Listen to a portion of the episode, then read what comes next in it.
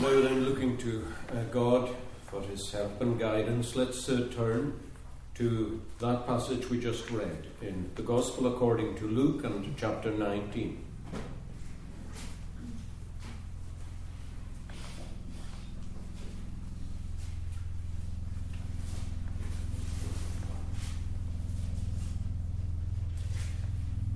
And in verse 10, we read that the Son of Man has come to seek and to save that which was lost. These, of course, are the words of Christ, and they are written um, in connection with his meeting with Zacchaeus, and as an explanation, actually, for his meeting with Zacchaeus. That meeting, to help us understand it, can be summed up as the Son of Man coming to seek and to save that which is lost.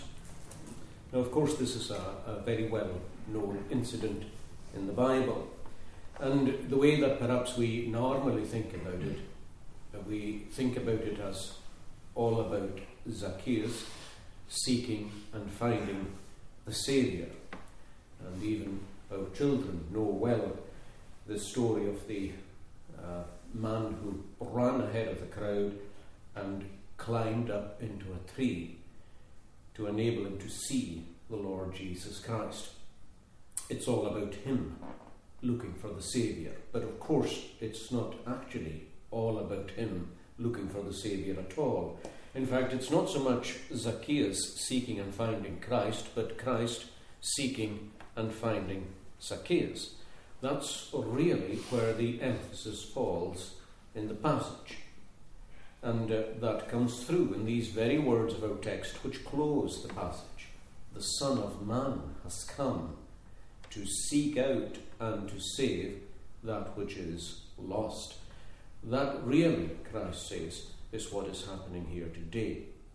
Not someone who has gone to unusual lengths to find me, but rather me finding them. So it's really not about a sinner seeking a saviour, but a saviour seeking a sinner. But of course, every time someone comes to the Lord, both are true. The sinner must seek Christ, and Christ must seek out the sinner. And I think perhaps it might be the best way to approach the passage if we just think of it under those two headings. If we start first from our own side, from the human side, from the man's side, from Zacchaeus' side, and see him seeking out the Saviour, and then turn our attention to where the emphasis falls on the Saviour seeking out Zacchaeus. Now, Christ said that he had come to seek and to save that which is lost, and there's no doubt that Zacchaeus is lost. He is, of course, a sinner, and when people refer to a certain group of people as tax collectors and sinners, they didn't really mean to distinguish the tax collectors too much from the sinners. The sinners were people who were even worse than the tax collectors, but the tax collectors were nearly there themselves. They were considered very much on the outside or beyond the pale. Now, of course, we're all sinners. It's important to remember that. We all transgress the word of God every day in thought, word, and deed. In fact, even in this small gathering here today, we could divide it up into two categories of lost sinners and saved sinners. We're all sinners, but some of us are saved sinners, some of us are lost, lost sinners. Uh, Zacchaeus, of course, when this day began, was still a lost sinner.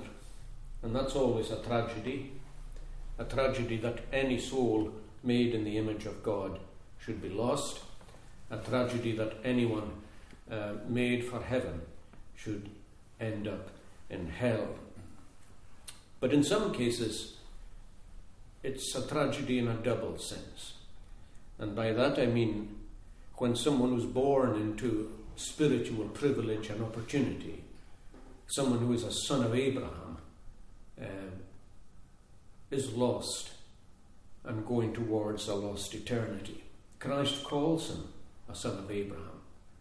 And he tells us that that is a, a reason for even greater rejoicing, that this man has come into the kingdom as a son of Abraham. That, of course, tells us a lot about him right away. Although he's a tax collector for Rome, he is a Jew, and uh, most of us could identify very easily with his background.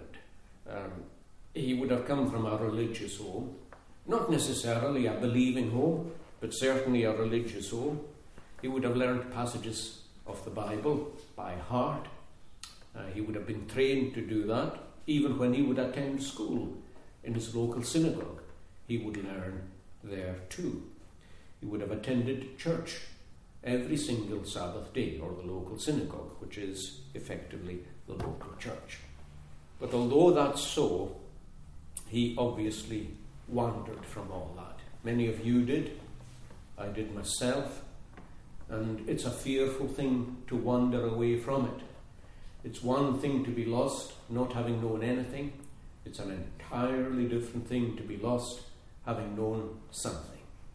It's far better, if you can speak of it that way, to stand before the judgment seat of God, ignorant or relatively so, than to stand before the judgment seat of God, knowing and having experienced and having seen the work of God.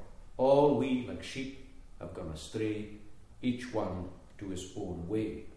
Zacchaeus chose his own path and he became a tax collector. Now, I said quite a bit about tax collectors recently, and I, I don't want to say uh, too much today, but I just want to emphasize a couple of things. First of all, when this expression tax collector appears, he's, he's not a religious tax collector. There were certain local taxes le- levied, and they were for the upkeep of the temple and the priesthood and so on. But the tax collector in the Bible refers to a person who's collecting civil taxes that are being raised for the Roman government. Now, there was lots of indirect taxation, and there were three sectors where the Romans raised their taxes in the Promised Land in Caesarea, in Capernaum, and in Jericho. And uh, these places had tax collectors in considerable numbers. Now, we're told in the passage that Zacchaeus is rich, and he would have been rich before he became a tax collector. The, the way the Romans operated the system was a kind of franchise system, so that you presented yourself as someone who was willing to collect taxes for them. That involved paying a lot of money yourself to begin with. So it was a certain class of people who became tax collectors to start with, and they were rich before they began. But they were highly unpopular people, and it's really quite hard to emphasize just how unpopular these people were, because the Jews, you'll remember, were fiercely nationalistic. They hated being occupied by the Romans. They were ashamed to be occupied by the Romans. Even those who were spiritual amongst them recognized that it was a shame to be occupied by the Romans and a rebuke from God and a chastisement. They hated the occupation, and if anyone from their own ranks was willing to gather taxes for the Romans, they were not popular. I mean, if you could imagine many years ago when, for example, the English would gain uh, power over the Scots and taxes were levied. You could imagine the feeling if a, if a local Scot or something became a tax collector for the English. Substitute any other country. You wouldn't feel too good about them. What they were doing wasn't illegal, but it certainly wasn't popular. And worse than that, the tax collectors had a bad reputation because they were fleecing the people. The Romans gave them a sum of money to raise and their responsibility was to raise that sum. But it's a well known fact that they raised more than that all the time. And they were extraordinarily wealthy because they fleeced the people. If you remember when John the Baptist started to preach the gospel, you'll remember that many tax collectors and sinners came to hear John the Baptist preach too. Uh, people often overlook that. They, they contrast the ministry of Christ as attracting the tax collectors, but someone like John would not. Well, that's nonsense. Uh, The, the true gospel, when it's truly preached, will attract all kinds of people in whom the Spirit of the Lord works. I mean, it's, it's just as simple as that. The tax collectors came to John, and when they heard him preaching repentance, they said, What shall we do? And you'll remember John's response exact no more than is appointed you. In other words, do your job honestly, do it well, don't do what you're known to be doing, and that is fleecing the people. Again, this goes back to the psalm we sang at the beginning Christianity is a practical religion. There's no real faith where there's no holiness. People who claim to be in Jesus or to have faith in Jesus and who don't have changed lives, well, their claim to faith is spurious. And that's why John says that if you're coming to me for a real baptism, if you're coming with spirituality and with intelligence, then he says, let that change be evident in your lives. Bring forth fruits worthy of repentance. That's why when the some of the Pharisees came to him to be baptized, he said, You brood of vipers, what are you coming for? Not many would say that today when someone would come for baptism, but that's what he said. What are you coming to be baptized for? But the point for now is exact no more than is appointed you. Now, Zacchaeus wasn't just a tax collector, we're told that he was a chief tax collector. Now, that gave him even more prominence. that meant that he was responsible for other tax collectors in Jericho. That was a very, very responsible position. Responsible uh, to the Roman authorities, of course. That meant that other tax collectors, um, well, put it the other way around, he was entitled to take a percentage of the other tax collectors. So, as well as fleecing the people, he could take a substantial percentage of those who worked for him. So, he's a very wealthy and very unpopular man. And of course, he's a very sinful man. Why? Because he's guilty of all that. When I'm saying tax collectors did that, I'm not saying Zacchaeus was different. Some people do point to what he says in verse 8 Lord, I give half of my goods to the poor, and if I have taken anything from anyone by false accusation, I restore fourfold. Some people point to that and say, well, well, that's really how he lived. You know, he, he, was, he was doing the best he could all the time. But that isn't expressing how he lived, it's expressing his resolution as to how he's going to live from now onwards. Because the fact of the matter is that he has been taken by false accusation, and he wasn't restoring fourfold. And neither had he been giving half his goods to feed the poor. Far from it. He was himself guilty of all these things. Now, I suppose this is one of these things that we can easily overlook in ourselves because we have found a way perhaps to justify what we do. I wonder how many, even in a, a, respectable, and I don't mean that word in any derogatory fashion, I mean genuinely so, in a respectable town like Stornoway, how many businessmen or businesswomen are guilty of not being straight with financial dealings? How many of ourselves, even if we're not businessmen or women, are straight in our financial dealings with others? How many of us have not paid what we should have paid? How many of us have charged more than we should have charged? I mean, can you honestly see that Zacchaeus is the only person to have done that? How many people in churches throughout the island today who are actually still coming to church may be guilty of this very thing? Uh, who knows? God knows. God most certainly knows. You know. But one thing for sure is that Zacchaeus has a very big house, he has plenty servants, and he has loads of money. And he's not popular.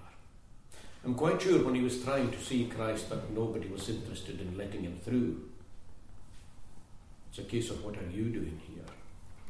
But the amazing thing is that this man is looking for Christ. I don't think any of the translations really convey adequately that he was wanting to see him for who he is.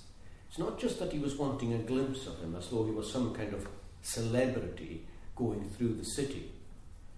No, he was wanting to see who he was, what kind of man he was, because he really wished to have something to do with him. He was drawn to him.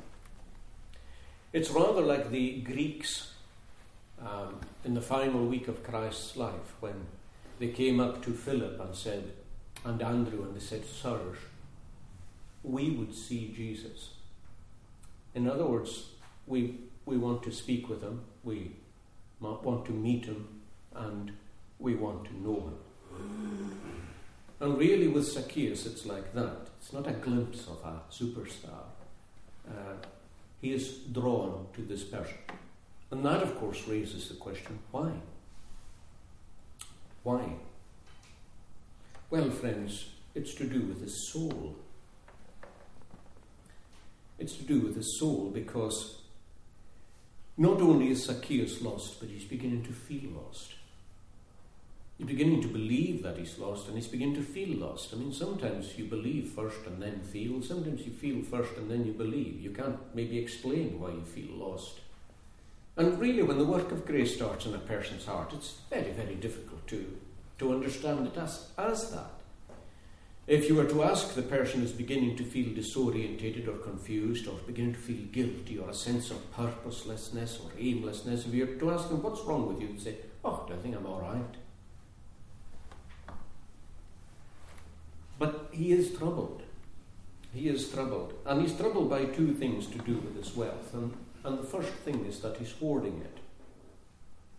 He's got no word of the poor and the needy and he's got no word of the cause of Christ either. It's a bit like the rich man that we looked at just a few weeks back, who had an abundant harvest and thought, What shall I do with my goods?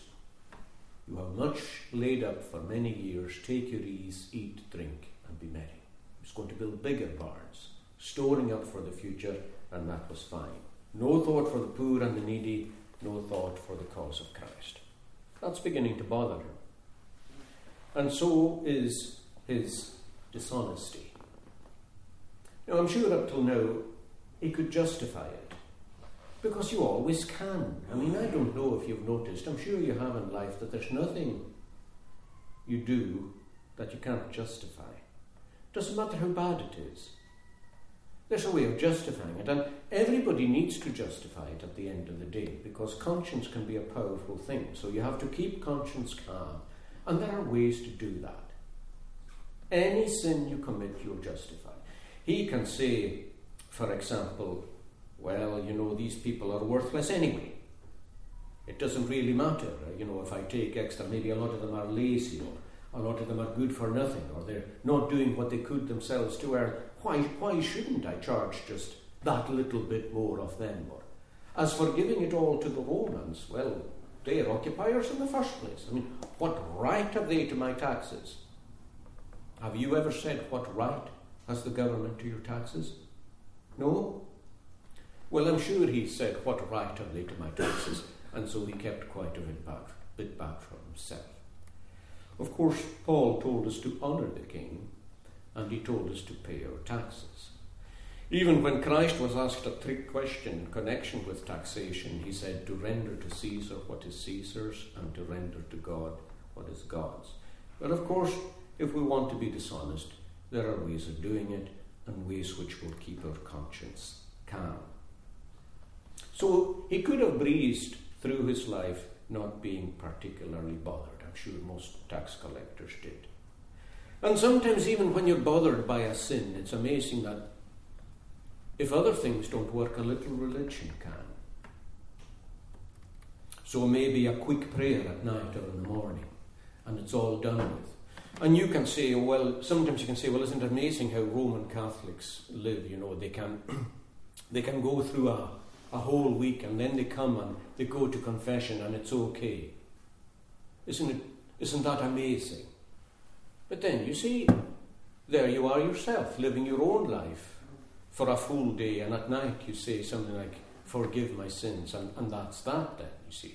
It's a new day the next day. What's the difference? There isn't any. There isn't any.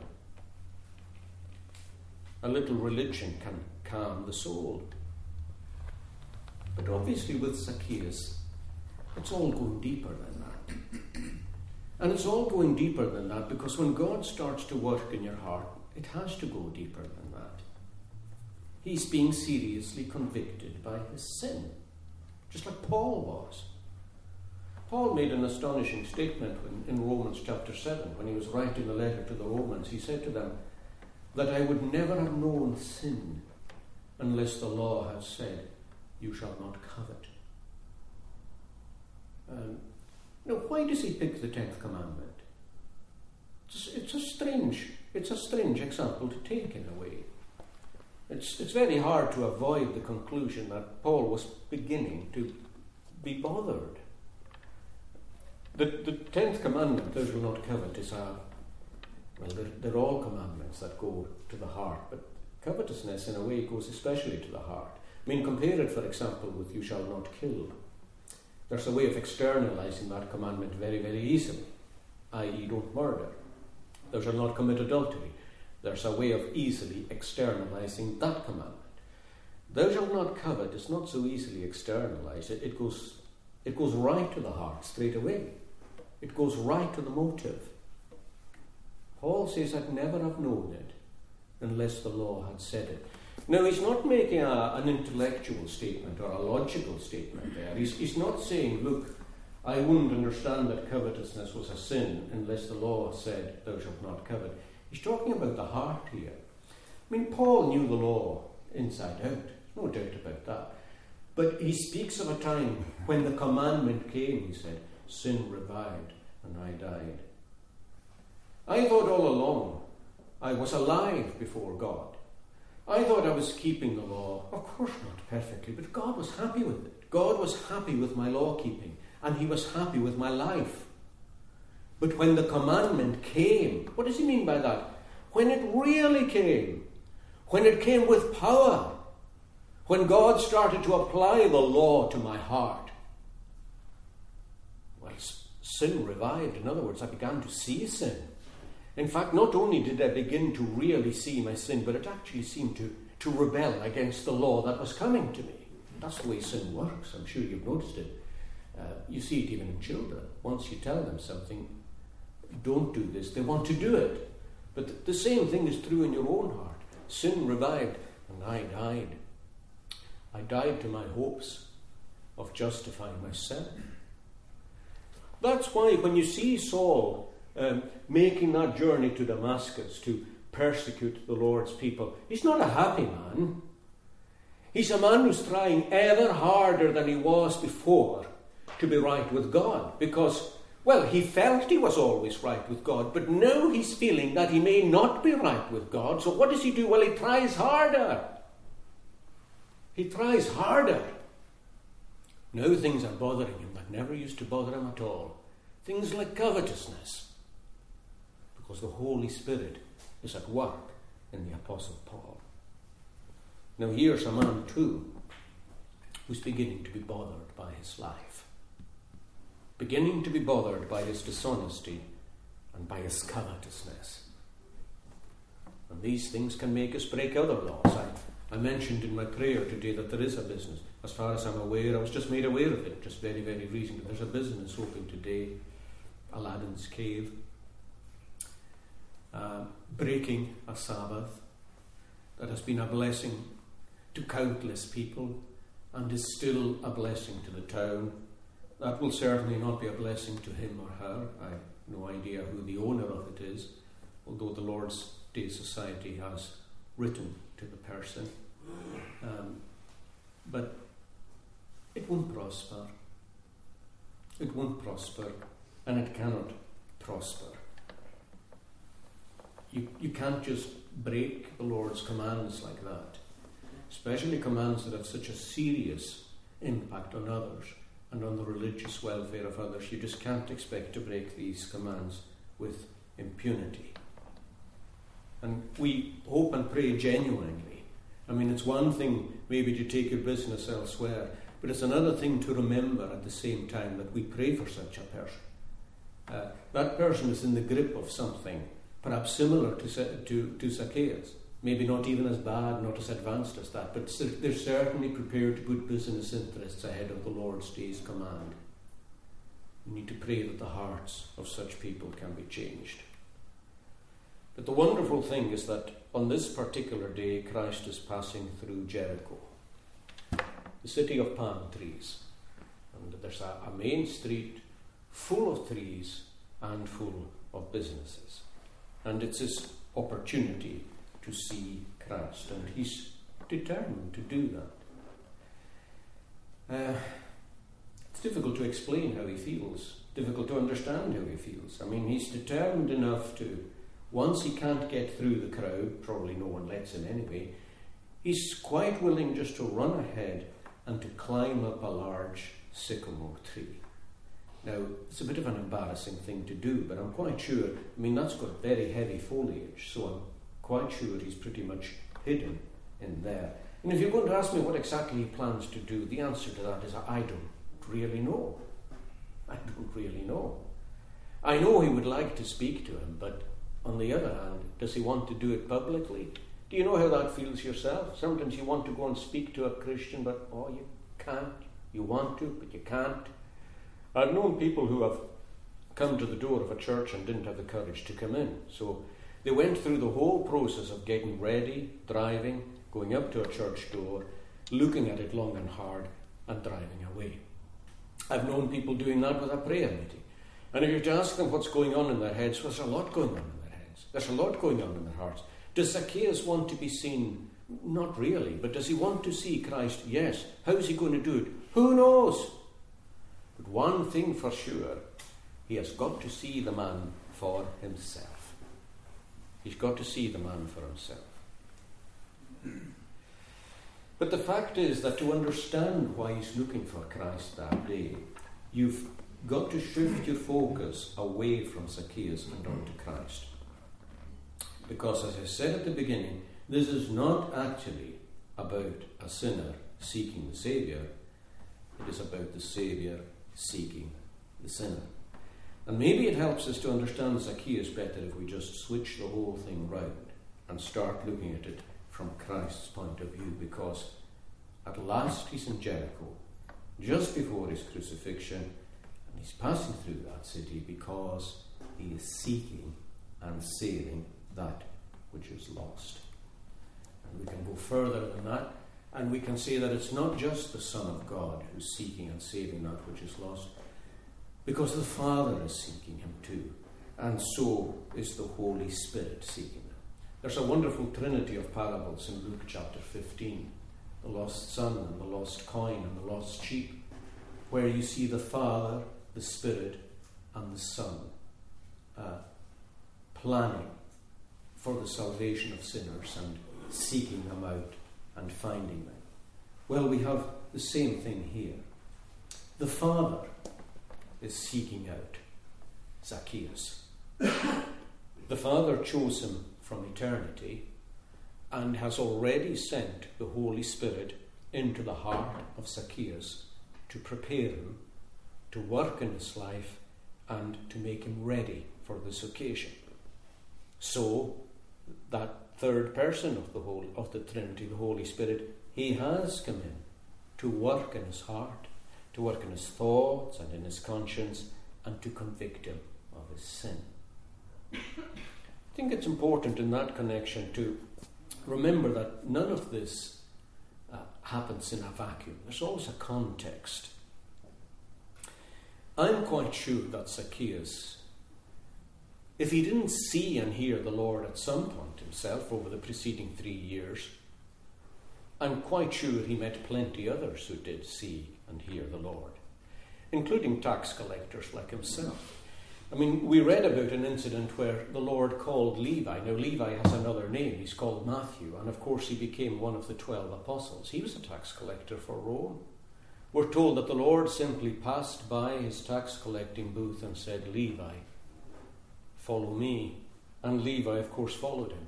The next thing Levi did, or Matthew, was Matthew took the Lord to his house and gathered a large number of tax collectors in the house uh, to eat with the Lord Jesus Christ. A large number of tax collectors. Now, we needn't think Zacchaeus doesn't know anything about that.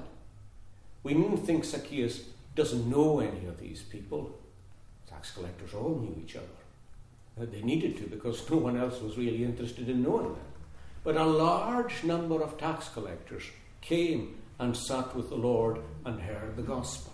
And they heard it, of course, gladly. I mean, the Lord at one point rebuked other people because, because the tax collectors and the sinners were pressing into the kingdom when they themselves were staying out. And we've seen that in our own lives too.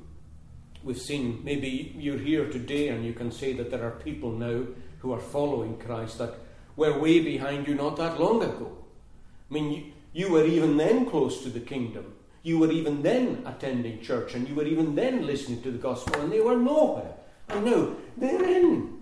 And they're enthusiastically drinking in and hearing what you're still at a distance from. And that's what the Lord said to them. Even the harlots and the tax collectors are pressing into the kingdom before you. Now, Zacchaeus knows all that. He knows that this Lord Jesus has changed the lives of people like himself. It's a wonderful thing when you know you're deceased and when you start to feel troubled in your conscience to know that there's a person who can seem to address that situation. You know, people will do incredible things for peace. They do incredible things to get some quiet in their life, some assurance, and some joy and gladness. And it's a wonderful thing to know that there is someone who can deal with all the things that are taking these things away. And just the previous day, Jericho was full of the news that two blind men who had always sat there begging by the roadside had been marvelously healed by the Lord Jesus Christ, and were told that when the Lord healed them, that everyone who was around witnessing that all praised God. Zacchaeus can't be immune to that. You can't be immune. And so the Holy Spirit is seeking him out too. I wonder if you're seeking yourself out. The Holy Spirit is the woman in chapter 15 of Luke who is brushing the house, sweeping the house until she finds the coin that is lost. brushing away. Of course, that kicks up dust. And the Lord can kick up dust in your own life like that as He's bringing sins home. Providences are pressing you in. You're troubled. You're troubled. You're a sinner and you're going to hell and there's no solution. No solution. Except this man of whom he has heard. He actually has mercy on tax collectors. He saves people like me he saves people like you. He saves all kinds of people.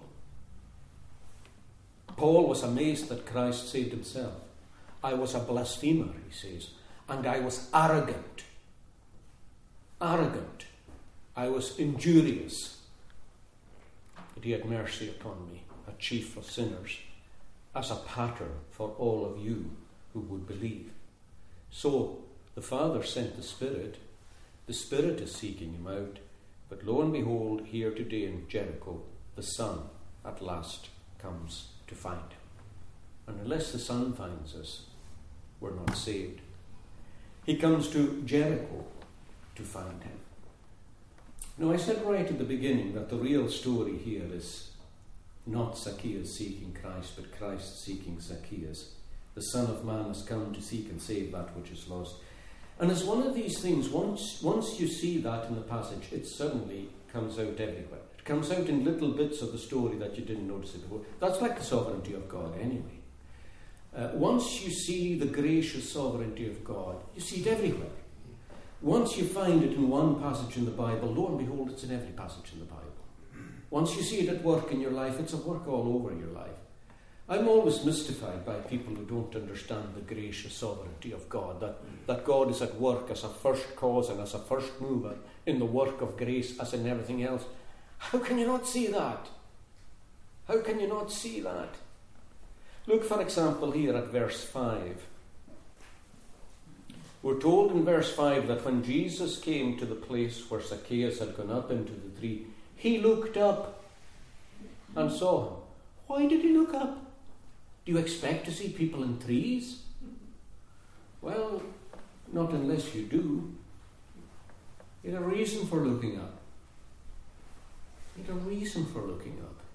He was on a mission to find someone. That's the story here. He looked up to find a man hiding in a sycamore tree. You'll notice again that he addresses him by name. Zacchaeus, he says. Where did that come from? How does he know him? I'm quite sure Zacchaeus is absolutely staggered to hear that name. How does he know me? How could he possibly be interested in me? This, of course, is the Saviour who said to Nathanael, when you were under the fig tree, I saw you. I saw you ruminating, meditating, and praying underneath the fig tree. Nathaniel said, How do you know me? He said, Before I saw you, I saw you under the fig tree. Here, of course, Christ calls him by name. Why? Because he's his own sheep and he calls him by name. I know my sheep I call them by their own name. And when the gospel comes to you, it comes to you like that. It comes to you personally. In fact, it moves from being a gospel that's for everybody but you to being a gospel that's for you alone. That's the way it changes. Uh, sometimes you're sitting in church and you could probably feel like Zacchaeus felt. I'm quite sure when he started to be convicted of sin that one thing the devil would say to him was, Well, you're wasting your time anyway, Zacchaeus. You're wasting your time. The Lord's not interested in you. And uh, the devil can move very quickly to saying that to you, that, that the gospel is not for you. But once the Lord begins to speak to you in the preaching of the word, especially, it absolutely is for you. It's identifying you. It's highly individualized, it's highly personalized.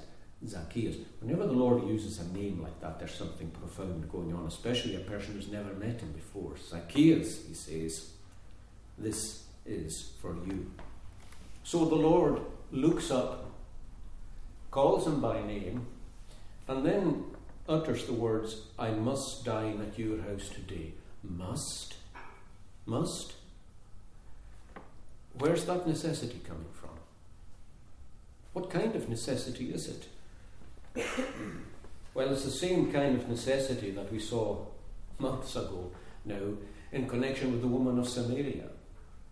When John tells us in his gospel that Christ must needs go through Samaria. Had to go through Samaria.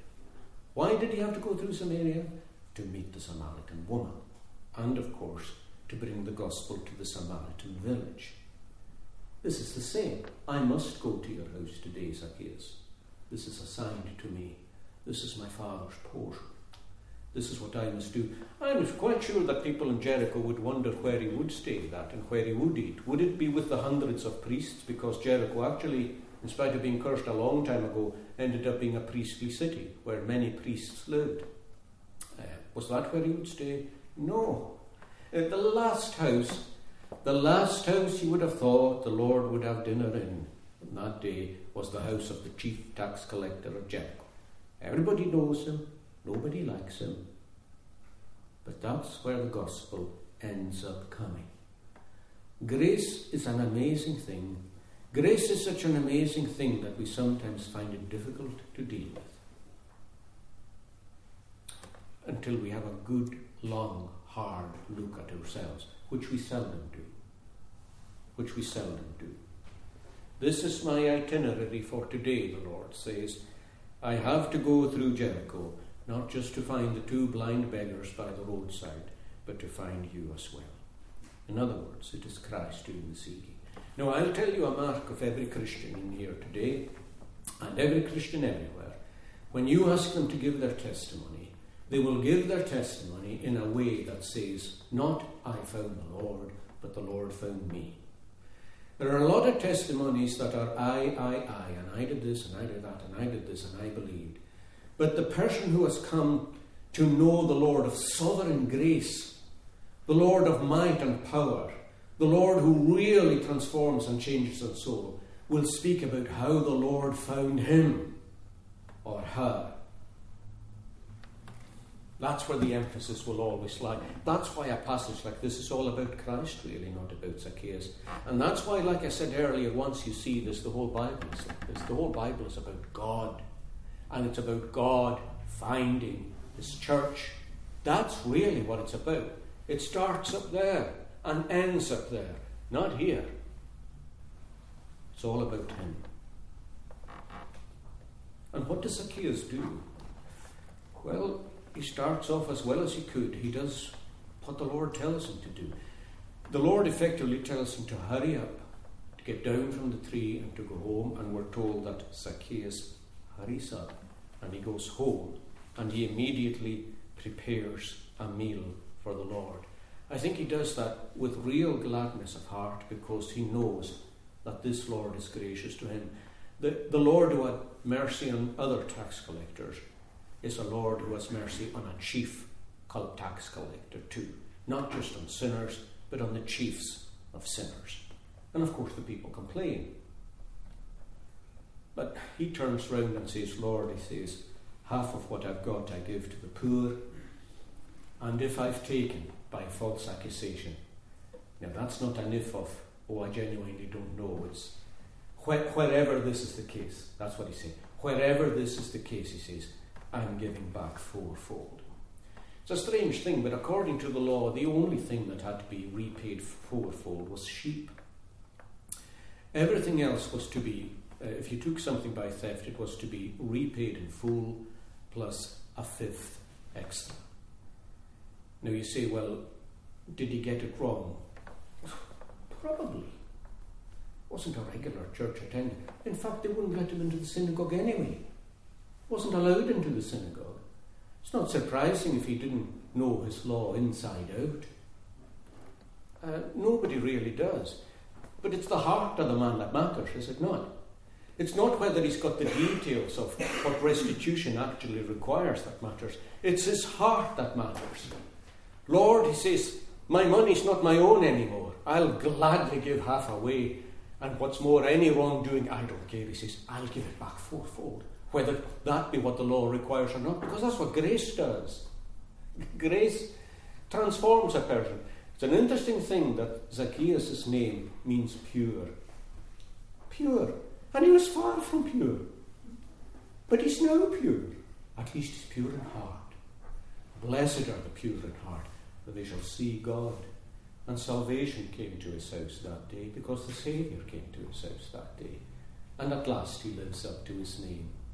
I often wonder how many of us live up to our names like that. You know, someone here is called John, which means grace. Is your own life full of grace? I mean, Catherine, uh, pure. Is your own life pure? Uh, Margaret, pearl. Are you a pearl yourself, Lord? What's your own name? Do you live up to it? Is your name a misnomer? Uh, are you walking around with something that just isn't isn't um, who you are? From, the, from till that day, his name was a joke. From that day onwards, he was blessed.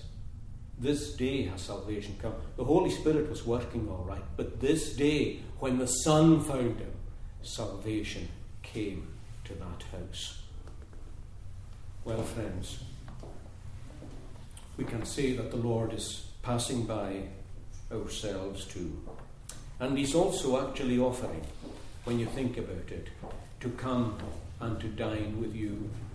When I was just uh, finishing on preparation on this sermon, the, the words came to me in connection with that, and it's, it's, it's very, very appropriate. Um, Behold, I stand at the door and knock, and that's what the you could think of the Saviour just passing through, passing by yourself today. It's a risky thing when the Saviour passes by because you could always let him go you could always let him go. I'm coming at it just now from your side. But here the Lord says, I stand at the door and knock. If anyone hears my voice and opens the door, It's wonderful, isn't it? I will come in to him and dine with him, and he with me. That's the dining that's represented here in Zacchaeus' house. It's a, a fellowship dining, uh, someone who has found the Lord. Well, that will happen to you too. If you call upon this Lord yourself, ask Him to cleanse you, to make you pure in heart, He'll come into your heart and He'll dine with you. And of course, in the best way possible, your life will never be the same again. Let us pray.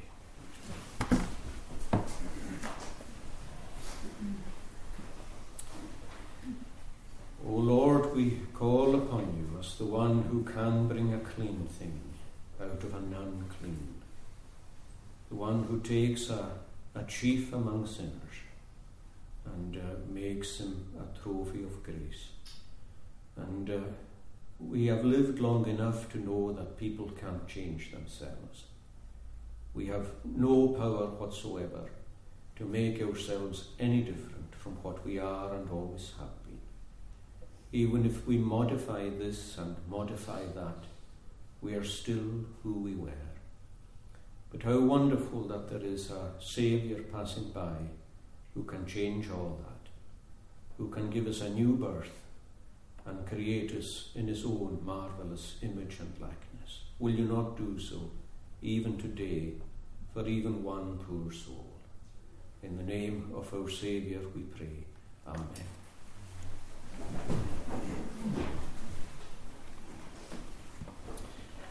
Let's uh, close our service singing again from uh, God's Word in Psalm 119 and at verse 57.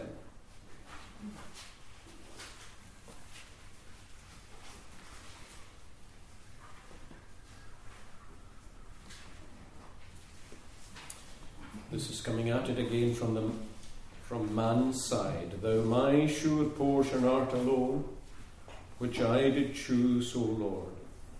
We have to do that and to resolve. I have resolved and said that I would keep thy holy word. With my whole heart I did entreat thy face and favour free. According to thy gracious word, be merciful to me. I thought upon my former ways Zacchaeus is doing that, and did my life well try, and it doesn't look good for him. But to thy testimonies pure, my feet then turned I. I did not stay nor linger long, as those that slothful are, but hastily. And remember, the Lord said, Make haste, Zacchaeus. And Zacchaeus made haste. I'm sure his steps were quickened by the fact that the Lord had called him by name. So hastily thy laws to keep, myself I did prepare. These four stanzas, let's stand and sing. Lay my portion